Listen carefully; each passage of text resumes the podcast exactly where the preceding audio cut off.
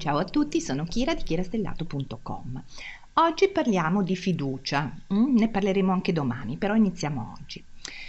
Cos'è la fiducia? È insieme un atteggiamento emotivo e una scelta logica di sopravvivenza. Siamo infatti degli animali sociali e quindi la nostra sopravvivenza dipende dalla qualità delle nostre relazioni con gli altri. La fiducia quindi implica dei comportamenti, credenze, atteggiamenti mentali, processi neurali estremamente complessi. Ma cosa determina i comportamenti sociali di, noi umani? Perché alcuni di noi si fidano di tutti e altri invece non si fidano di nessuno? Eh, gli scienziati sociali e le neuroscienze eh, si occupano da decenni di queste domande. Sono domande interessanti eh, che influenzano le interazioni sociali e quindi i risultati anche delle nostre scelte politiche, economiche e sociali.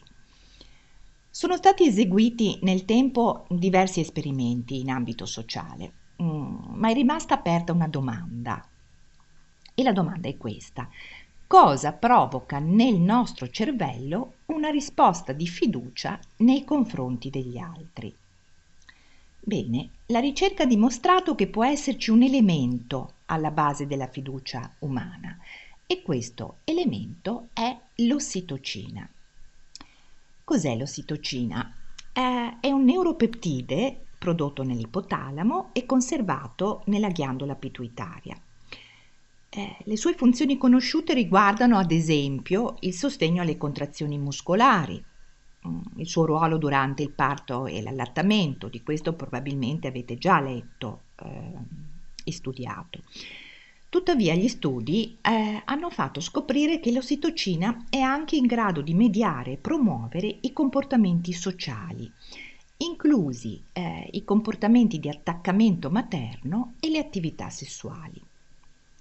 La ricerca ha anche dimostrato come l'ossitocina riesca a ridurre la reattività agli stressor sociali funzionando un po' da regolatore e protettore nei confronti dello stress. Quindi questa mm, mi sembra una cosa piuttosto interessante, eh? perché siamo tutti stressati. La fiducia, insomma, è una forma di comportamento sociale molto simile al comportamento di attaccamento. E la scoperta che questo neuropeptide, cioè l'ossitocina, sia in grado di aumentare i livelli di fiducia negli altri, facendoci superare le nostre paure, può avere delle implicazioni cliniche estremamente importanti, rendendo più facile in futuro curare ad esempio i disordini legati all'ansia sociale, attraverso la somministrazione intranasale di ossitocina. Voilà, un piccolo puffettino di ossitocina tutti felici, niente ansia, chissà, speriamolo.